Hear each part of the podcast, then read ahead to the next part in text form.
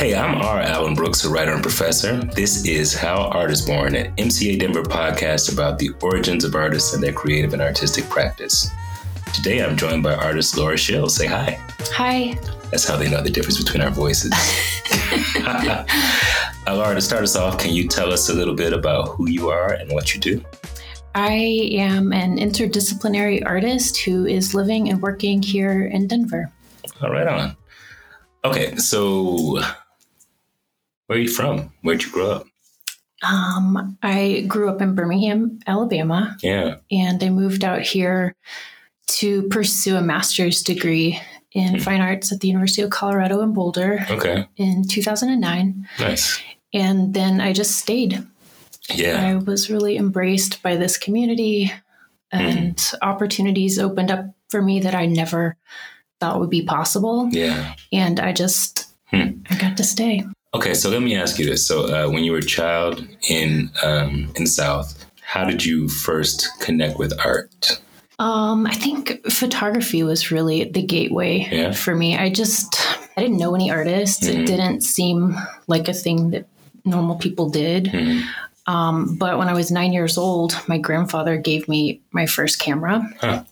and you know, I was a little bit of an outside observer even within my family. Right. So I think he, you know, maybe noticed that and said, "Well, let's put you to work. You can, you can document, you can observe." Um, so, what what kind of camera was it? Uh, it was hot pink, nice. and it took this like really small film format. It was like a really horizontal, narrow. I mean, it, it wasn't a great camera. It was, a, yeah. it was a snap, a point and shoot kind okay. of camera but it kind of gave a purpose to yeah. that like outsider position that I had. And then I went on to study journalism hmm. and became a photojournalist in college. Wow. And, you know, was like the photo editor of our university newspaper. Hmm. And that kind of, you know, having that outsider status, but having an entry point in right. um, was was kind of how it all started for me. Well, so uh, I want to run it back a little. So when when you got that camera, what kind of things were you taking pictures of? Mostly it was my family. Yeah. And honestly, I probably used it more as a weapon. You huh. know, I was like kind of expose. Like, here's the seedy underbelly of the birthday party kind of thing. And it, it took me a long time to figure out, and I had to have good mentorship for this to figure out how to be um, a good photographer and also a good person. Mm-hmm. Um, you know, and ultimately, I think that's why I didn't stick with photojournalism was mm. because I really did um, sometimes I would feel monstrous, the images that I was making. Huh. Um, I would rather intervene yeah. or allow people to have more authorship of their own representation than to try and hide behind ideas of impartiality. Hmm. And so that was really kind of what opened the door for this more like collaborative way yeah. of art making. Well, Laura, this that's really interesting. So, are are you? I mean, what's interesting is having the dual journey of developing as an artist, but also developing as a person, a good person, like you said. So, um, just I guess so that I understand, is it? Did you feel like you were capturing people in photography just in ways that were unfair or unflattering, or? Well, you know, as a young photographer, I think I probably I was trying to repeat images I'd seen before. Hmm in a way. Okay. You know, it's like you learn by copying or yeah. like, okay, I got to get the spot news. So I need to be on the scene for this bad thing that's happened to someone. Mm-hmm. Or so it would, yeah, it, it, really was like I would be capturing people in a really dire moment in their mm-hmm. lives and not really able to ask how that's impacting them. Yeah. Like, for instance, I showed up to a fire mm-hmm. in a mm-hmm. rural part of Alabama um, where a woman and her son, he was 62, she was 82. It had gotten so hot that summer that some ammunition they had stored in their garage had caught fire wow. and just burned up everything that they owned. Mm-hmm. Um, everybody's standing outside, all the neighbors, you know, yeah. it's hot Alabama summer day. And it, it looks like how it looks like the stereotype in a way. Mm. And I come in with my like camera blazing, right. um, with maybe little regard for the dignity of those people. Mm. you know, the question of like, what does this image serve? Hmm. Um, who who's it helping? Right. Um, was one of those things that just kind of it was almost a decisive moment for me where I was like, Wow. oh, I'm not going to be good at this because I can't intrude on these people suffering like this, Right. and then what make it public? Hmm. Like, who is that serving? Yeah. And so, you know, I went on to, you know, my favorite form of photography became the environmental portrait, where it's like this collaboration between you and another person, and you're trying to, in image form, let them tell you who they are. Huh. And so it became a thing where I wouldn't even get the camera out until I'd spent time Wow. like talking to somebody and getting to know them and kind of understanding what's important to them. Hmm. Um, I love hearing about that whole journey. Like that's really interesting. So you get your first camera at nine. You go through uh, high school and kind of stick with it. Like the was the camera kind of present all of those years, or just came and went? no, Yeah. It really wasn't. Um, you know, I took art photography in high school, but in high school, I was, you know, as an athlete. I Oh. was trying to be like an academic high achiever. I w- So you found your way back to photography in college. That's when you Mhm. focused on it. Uh, so how, how was that? Like, did you immediately think it was going to be like journalistic photography, or were you just kind of open? You know, I think it was like a career that I could name. Uh, You know, Yeah. um, and so I really did kind of, you know, come from sort of working class parents. My Mm. my mom did go to college, but it was like when I was a child. Like she went back to school. hmm. Um, and so I really wanted to prove that I could earn a living at Mm. it before I would even name it. Okay. And so I started, you know, as a photo editor, I student paper, Yeah. and then I was like freelancing for the alternative paper in town. And in Mm. exchange, they would let me in to see shows for free at this bar that they also owned. And, nice. um, and then, you know, I had a fine art photography practice going alongside. And so Okay. I kind of created this digital divide where the stuff I was doing for money, I was doing digitally, and then I was still keeping a film practice alive. Okay, and so that moment that you had where um, you felt like you didn't want to exploit people in their most vulnerable moments, uh, was that before you got the MFA here? Yes. Okay, Um, and I should say that there are photojournalists who do their jobs beautifully Mm. and don't exploit people and just Mm. show us humanity. And that's what I wanted to do. And I just didn't feel like I could do it in that form. okay, Um, so I worked professionally as a photographer and I had this fine art practice going on the side. And I was um, organizing art shows with my friends in um, like friends' studios or their backyards Yeah. or like an old synagogue that didn't have plumbing Huh. and, you know, an ice house in Kentucky um, or this like all ages punk rock venue in Yeah. Birmingham. And so, you know, that was kind of where I found my place and like was just like building this community. We would just kind of have these temporary one night shows. Yeah. People would come and it would be like, oh, there, there's more of us than we thought. okay. here. Well, so when you're doing those shows and kind of connecting with the alternative community, was that the photography that you were talking about where uh, you're getting the environmental? Uh, So yeah, I'm doing. I'm showing environmental portraits of my friends who are like other artists and Okay. musicians or just weirdos. Um, and then I'm also doing this like experimental kind of stuff where I'm teaching myself different processes and my weird like kind of Southern Gothic stuff that was sort of just a rebellion of the place that I lived in and how confined I felt Hmm. there. And so a lot of that work, early creative work for me, um, was directly in response to growing up in a culture that I felt like didn't see me and didn't want me to exist. hmm, And so it was it was really a practice of going out into spaces and getting comfortable with my embarrassing ideas Hmm. and being weird and letting people see that and getting over that fear. yeah.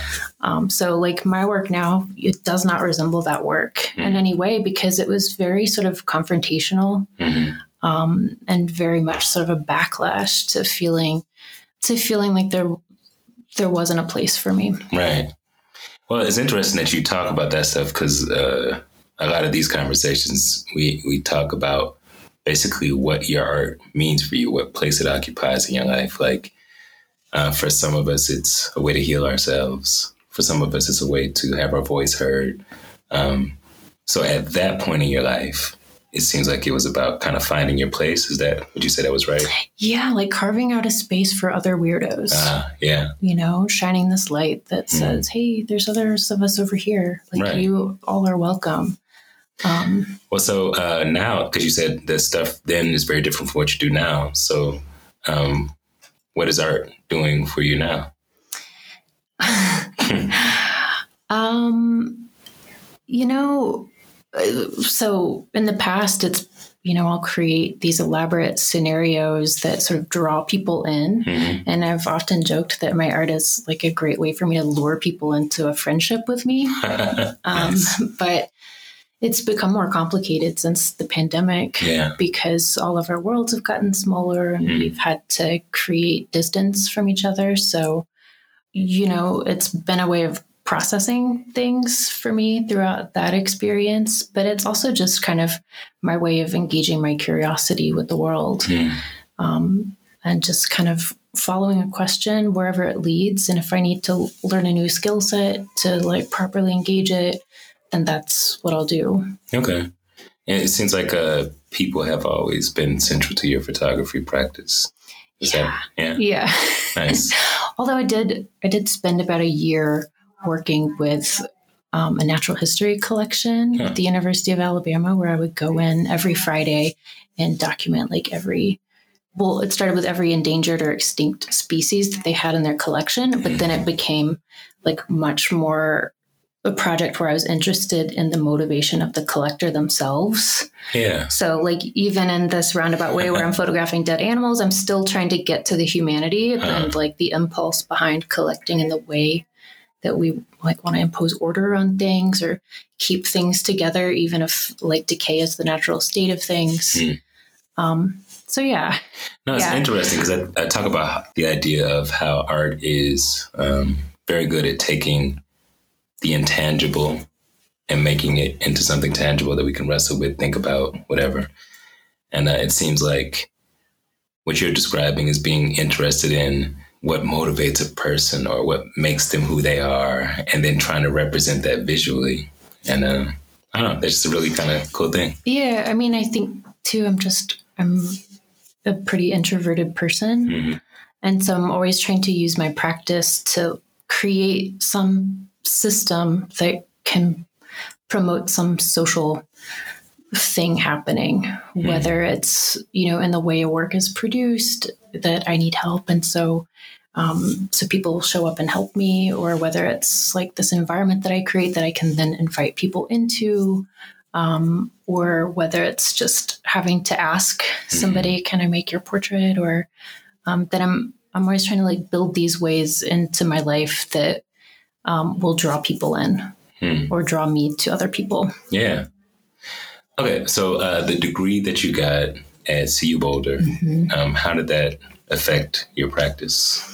Well, the main way that it, you know, I it was just kind of my way out. Hmm. I, I didn't really know how to leave the leave Alabama because Yeah. I spent my entire life there without having a place to go, and so um, I chose CU Boulder because they had just built this brand new building. Hmm. And so it felt like I would be arriving in a time where I could help build something, Oh, like help be part of the start of something new mhm. so when I got there, you know, having worked for a few years, I was a pr- I was a really motivated student. I didn't need a lot of instruction. Mhm. Um, they have phenomenal resources, Mhm. and so I just was able to get in there and start experimenting. Mhm. Um, and I should say too that um, before I quit my job and moved to um, CU Boulder, I had seen this like commercial um, for an HP product, like Okay. a printer, where a three year old takes a digital camera, photographs her goldfish, takes that image, downloads it to a computer, and then prints it out. And it's like, this three year old just did my job. like how can how can I compete? And so I said, well, I guess I'll I'd like to take it back to the beginning and learn the earliest photographic form, the one that democratized photography in the US and I think like completely upended our society. Huh. Um, and so I decided to learn how to make tintypes wow. with the wet plate collodion process. So I wrote a letter Mhm. to this man in upstate New York, um, John Coffer, who lives like a 19th century lifestyle. He like, Hmm. lives off the land and he teaches this photographic process. Huh. And so he responded to my letter, said I could come. And I drove up to New York to learn wet plate collodion because that's what I wanted my research to center on when I got to Wow. CU Boulder. So, Okay, I, before we go further, I know what tintypes are, yeah, but I don't know what the word you're saying. What type wet collodion? plate collodion. Wet plate collodion. Yeah, that just it, it describes the materiality and the way that it's made. Hmm. So, like a tin type is a metal plate, Mhm. should be tin, but now a lot of times it's aluminum with like a black surface on Okay. it, and um, you pour collodion, which is this like syrupy material that smells like rubbing alcohol, Mhm. and it was actually used in the Civil War to like close soldiers' wounds. It Wow. behaved as like a second skin. And that's kind of what it does on the plate too. Huh. So then you dunk the plate into the silver nitrate, which is the light sensitive material, Yeah. and the collodion holds it on there. So it's wet.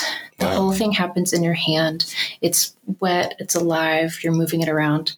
And then in order to fix that image permanently, dunk it in cyanide, Hmm. which I think just speaks volumes about photography Huh. um, and I'm the, the you- image itself.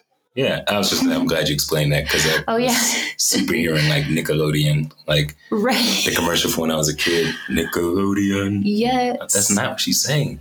Right. Sorry to get jargony. Oh no, no, it's good because it's a good chance to kind of learn more about that kind of stuff. So you went, and this guy taught you about this process. Yeah. And how long was that? So I spent a week on his farm and you like stay in a tent Wow. and you there's a cauldron for bathing and you know the composting toilet and Huh. you drink milk from his cow Wow. and you know he has these big cameras that are from the 19th century Mhm. um, or early 20th century and, and he supplies all the materials and you just you just live it for Wow. You know that week and there are other artists there so you get to collaborate and help each other out Mhm. and they call it camp tintype that's exactly what it is Okay, well, so learning this new process, did it do something for how you approach things artistically? Or is it just, yeah, it did because then i was like well what do i use it for yeah. you know that for me the form needs to match the material. Hmm and so it, it for me I didn't want it to be arbitrary. I wanted it to engage those questions Right. that sort of the the photograph itself and in its infancy Mhm. was engaging.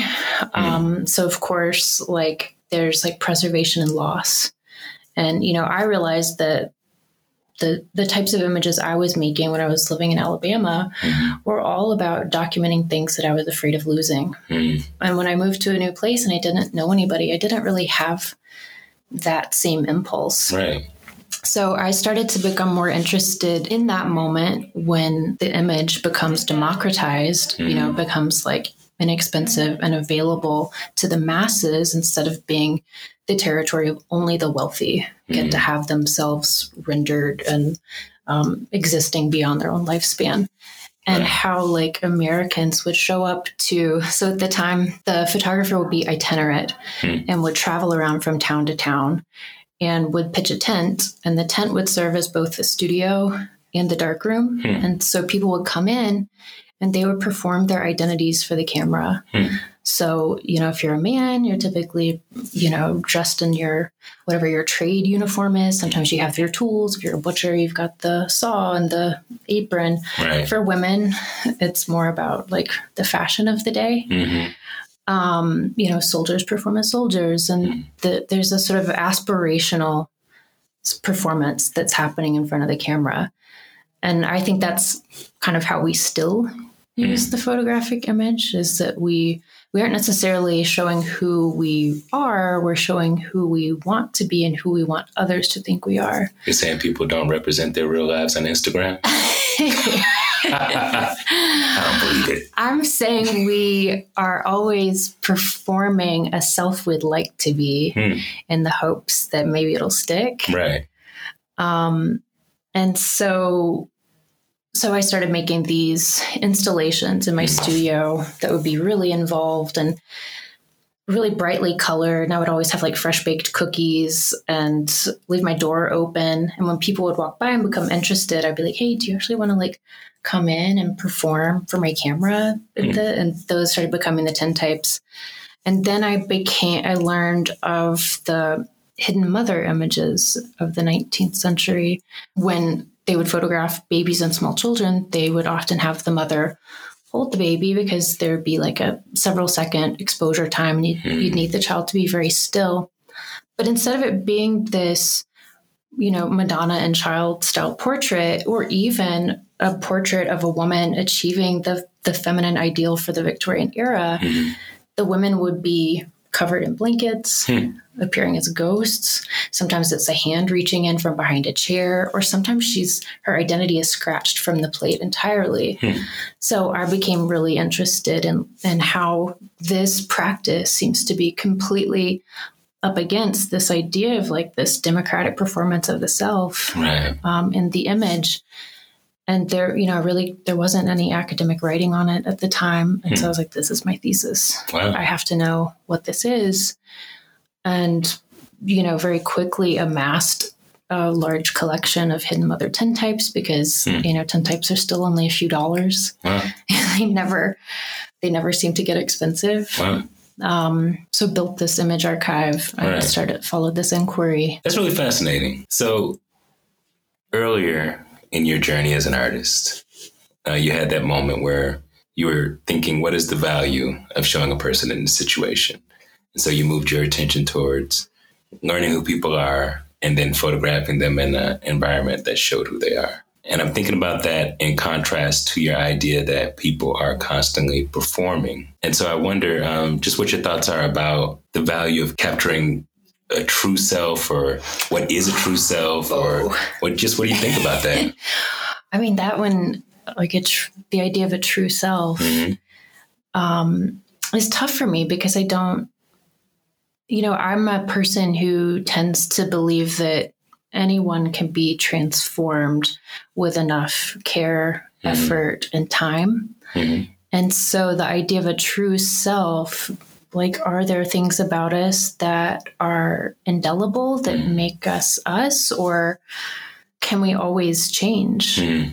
um, so I, I, don't know mm. about a true self or being locked in as one thing from birth or yeah. um, but i do think that certainly in my practice, there are a lot of things that I think should just be allowed to exist without documentation. I hmm. think the fact of knowing you're being watched and documented changes. Hmm.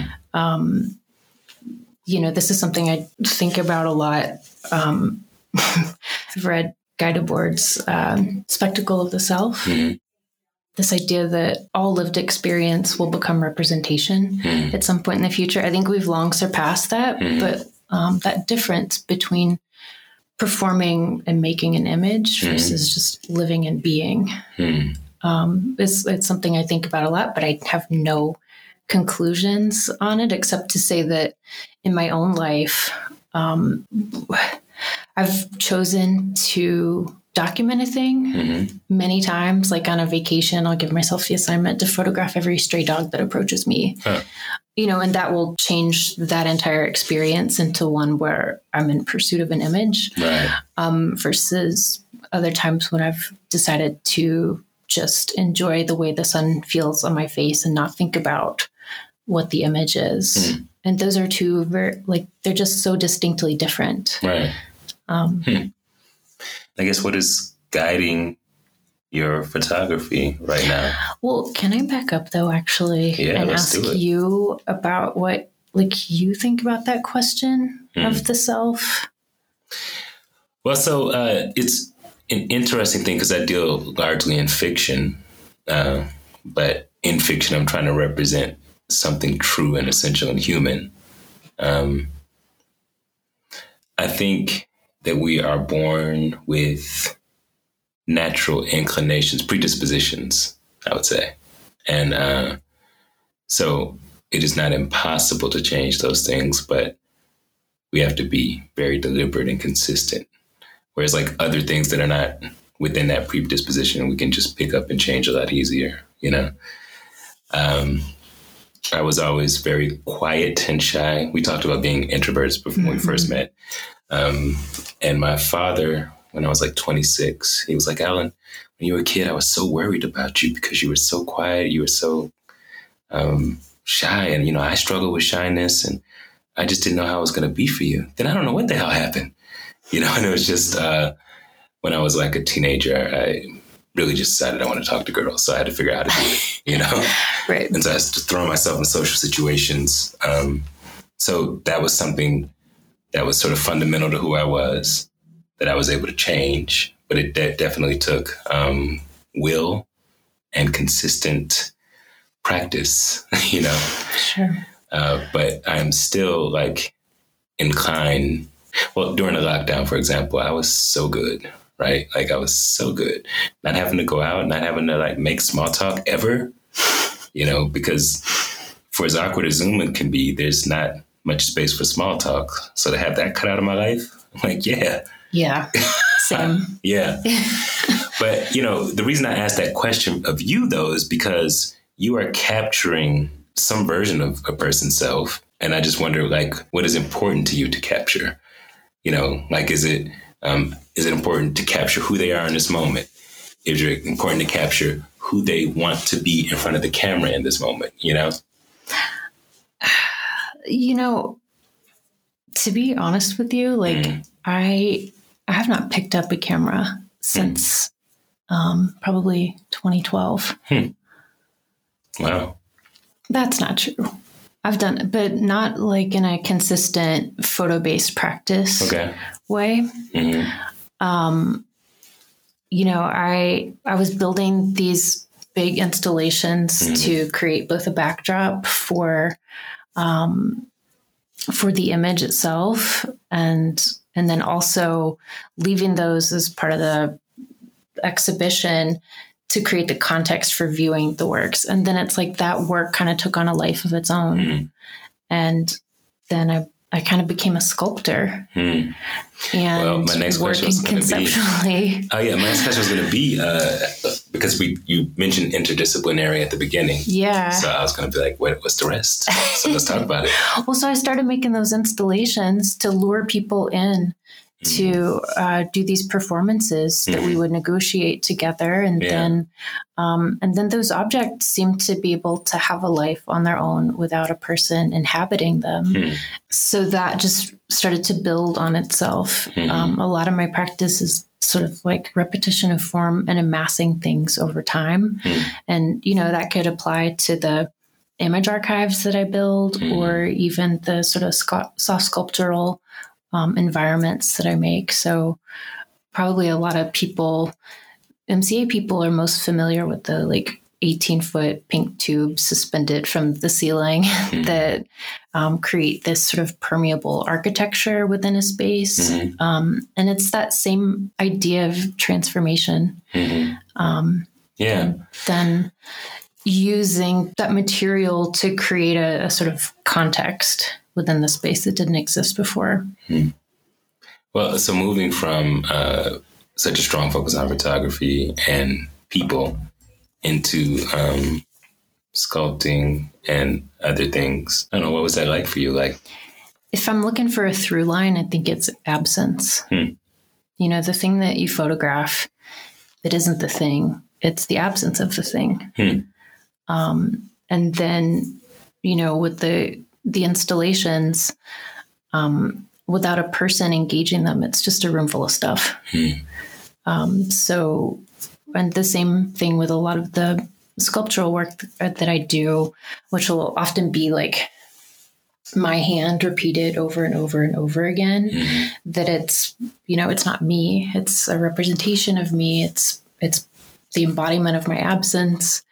Um, and so I think I'm often creating these pronounced absences um, with images or with um, with other materials. Hmm. Hmm.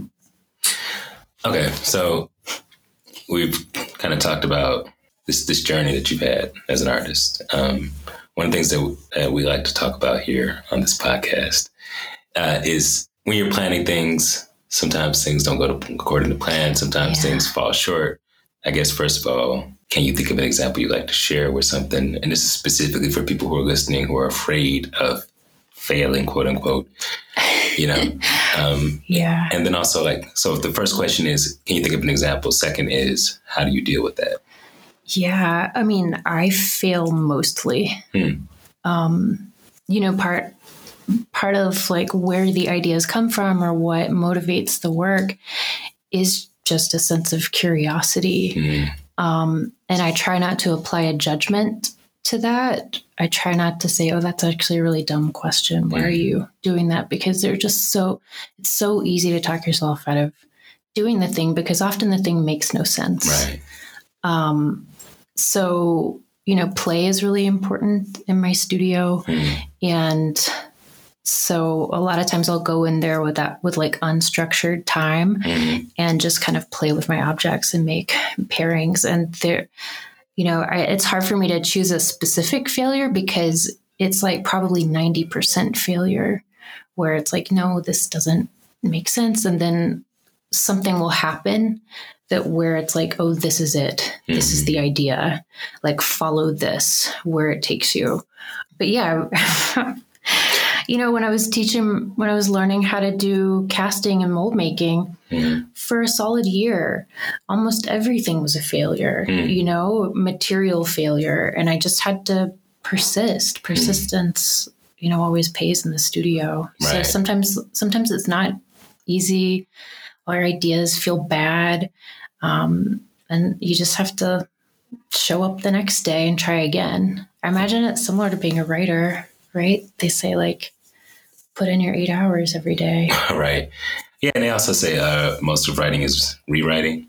Yeah. So, like, inherent to the, pra- the practice is that the first version was a failure, and you have to keep rewriting it. You know. Yeah. I mean, that was a sort of during the pandemic. I was working on a solo show, and one of the rules that I gave myself was you can only use what you already have. Mm, And I started like going through all my stuff, like what what do I need to get rid of? What's just standing in the way of the next idea? mm, And I kind of gathered all these things together and I was ready to donate them. And then I was like, actually, I'm going to bring you back in. And Yeah. through that like time and care and effort, um, I'm going to try to restore some sense of purpose to you. Um, and one of the ways that I did that was by destroying things. Hmm. And thinking about brokenness, Mhm. not as sort of an end state or a place where you then cast something away as like this site of transformation and this beginning point that mm, just because a thing is broken doesn't mean it can't be repaired and it doesn't mean you have to take it back to how it was before right. it actually opens up this great potential that you wouldn't have realized had it not been broken to Hmm. begin with i don't know if that applies to the question you asked No, me that was really actually helpful because I was Um, thinking about um, how I've heard the expression "don't compare your insides with someone else's outsides," right? Mhm. So, like people uh, seeing me do this interview or seeing me on whatever, wherever they see me, you know, they typically think, "Oh, like he definitely doesn't deal with fear," right? And then on your website, you have the cool artist photo I've seen, and you look very confident and cool, right? And and so that's why I think it's important to talk about how we deal with fear. Um, and so some of what you're talking about, like changing how you see brokenness, is really interesting. Are there other ways that when you feel like an artistic insecurity arise, how do you cope with it? well it always arises when a project is close to being put out into the world That happens to me too. yeah, that self doubt is always there. And Yeah. just kind of understanding that it's there and that I just have to power through it is Right. helpful. Yeah. Just knowing that that's a normal part of the practice. Right. Um, you know, I guess back to brokenness, if we want to make a relationship between failure Mhm. there, that failure is like the, the most rich place for learning Mhm. um, and potential. So, you know, of course, it's scary. You don't want to fail publicly, Mhm. but um, there's no reward without risk. Right. So, um, and I think too that even like failing publicly, there's also a great benefit to showing people your your vulnerability. Mm. Um, that typically people are really rooting for us to succeed. Yeah. And so um, when they see us in that vulnerable state, typically it just draws people closer to you. Mhm. So it it might be a challenge to the ego and it might be hurtful and um, it might bruise you, but it might also have these unforeseen benefits that Yeah. you couldn't have known about. All right, let's switch to the other side of things. Okay. All right. So, uh, what is it like? uh, Do you have a clear moment in your head where you feel like somebody really connected with your art in a way that you didn't expect that was, you know, really pleasing to you or surprising or anything like that? Well, I did a project here Okay. during the pandemic for the Citizenship and Practice of Society exhibition Mm. that ended up being kind of interesting and coming full circle. We invited people to do with each other in person at a pandemic safe distance within a sculpture that we created Arthur Aron's 36 questions to make any two people fall in love Hmm. with the hope of generating intimacy between any two people Wow. you know, feeling as though the isolation of the pandemic and um, just the divisiveness in our culture in general was something that could be overcome with a with like intention and effort hmm and care and time things. Um, and I got an email from a woman who had tried to participate in the project, and the person that she was supposed to meet, we had it set up so that strangers could do the project every second Friday or something. Hmm. And the person who was supposed to meet her stood her up, and she was really upset. Mm. And um, so I got an email, you know, voicing her frustration. And, you know, I said, that sounds really hurtful. Uh, it was really pretty great that you were willing to participate and be vulnerable with somebody. And if you want, I'll do I'll do the questions with you. Nice. Um, and this was at the end of the project, so we couldn't come to the museum. We ended up going to a park and doing those 36 questions together over the course of like three hours and really kind of baring ourselves to each other Yeah. in a way that profoundly impacted me. And um, so it, maybe it's a situation where it actually impacted me more than her, or who knows. But I think there's just uh, this sort of beautiful thing of whether it's your art itself, and I'm saying you in a general sense, you know, like uh, the art itself or the practice of creating it or exhibiting it, um, that it creates this space for people to share their uh, most vulnerable places, you know. yeah. I hosted this open mic at uh, Ophelia's for about three years before the pandemic hit, and uh, maybe eight years before that at the Walnut Room. So I would rap and I would have like a jazz keyboard player and a drummer, and they would improv behind me. And then anybody who got on stage to do their songs, my musicians would listen and improv with them, right? And the highlight of hosting that event would be when I met people who came to sign up who are really like awkward and struggling with their confidence. Maybe not couldn't make eye contact, but then they get on stage and this whole like personality comes out, right? And part of making that event happen was I would make, I would at the beginning tell the audience, we are all doing this together. So everybody who comes up, we got to cheer like we've been waiting our entire lives to hear from them. And I'd be like, we're going to practice it. And I would announce somebody fake just so they could practice, you know, like coming up, Donald Duck. And then they would, ah, right. And so like, um, just as somebody could come and share these songs that they wrote, you know, like in their bedroom or something, right? And uh, get on stage and then like actually do an amazing performance. You know, those are the times where I'm like, okay, man, I've helped to facilitate and create this environment. You know, like I perform first, I open it up, and then to see like these people might not have any other place in their life where they can be that part of themselves, but they have it here on the stage. And it's just such a beautiful and wonderful thing. And it, you know, your story kind of reminded me of that. Yeah. Well, I mean, what you're describing sounds like intimacy, Hmm. like having your innermost self seen and validated by another. Yeah. Like you created an environment where that's possible for people, where they could be seen and then it's like supported. Right. All right. What else is under the interdisciplinary? Oh, uh, I guess we kind of covered the conceptual. Mm-hmm. Yeah, which I've been questioning like the role of objects. Mm. Like, am I relying on the objects to do all the work for me? Mhm. And like, can I can I have a more direct connection? I mean, like in some ways, I wish I was a musician hmm. because it's just such a direct line to people. Hmm. Like, I'm gonna stand in front of you, use my voice or my instrument, my vulnerability to just like directly connect. Hmm. And so I always have these convoluted ways of generating those connections with people, typically through objects and typically done in my absence. Mhm. So the kind of conceptual work has been an attempt to really get in there a little bit more Mm. and be more intentional.